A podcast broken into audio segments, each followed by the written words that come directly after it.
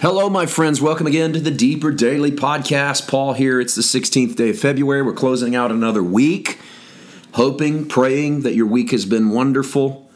Whatever's happening in your life, I want you to know God loves you. I want you to know that a great price has been paid for you, that Christ has stepped into death to experience all of the suffering that you'll ever experience so that he can provide you the promise of life you can have life. So, whatever you're going through isn't the end. And I want you to know that that's good news. Good news. It's not the end. There is a bright tomorrow.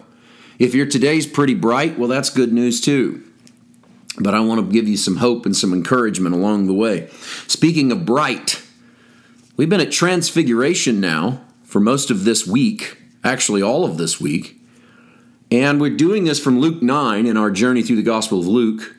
I'm incorporating the ideas that appear in the Matthew version and the Mark version. We're, we're just trying to bring this story into a kind of well rounded, and I'm doing it a little differently. Yesterday, I started talking to you about some of the elements of the Transfiguration story that are important in the story, and there's so many. I've tried, I'm, I'm, I'm just using a few.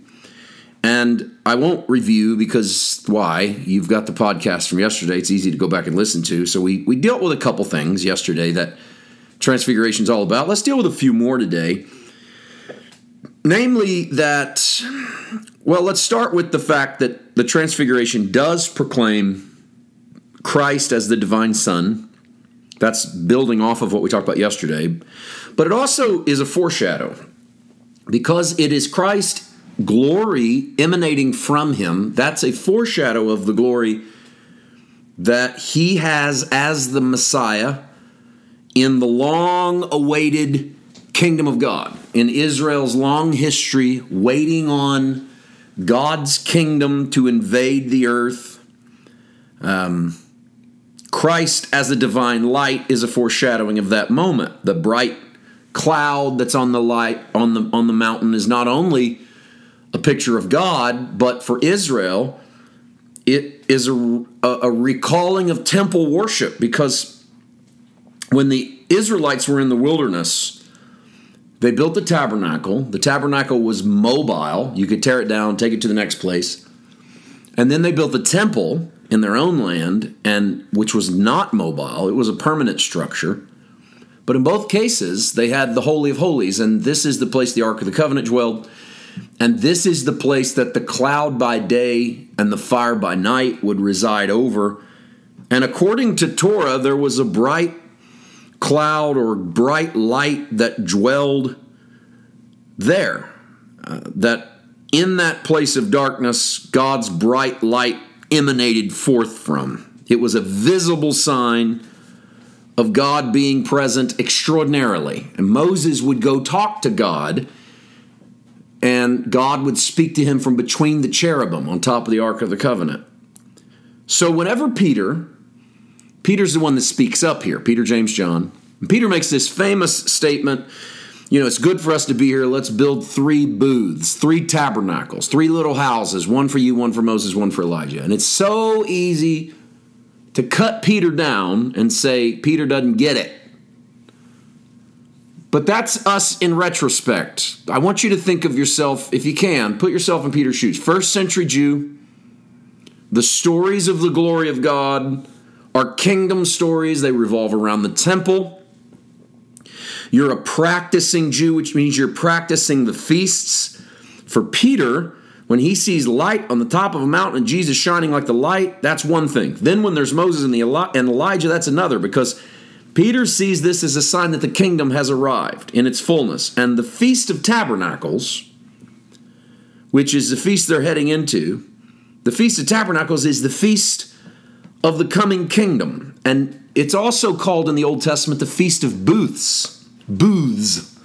They would build little temporary structures and tabernacle together as an anticipation of the fact that they would someday get to dwell in the kingdom.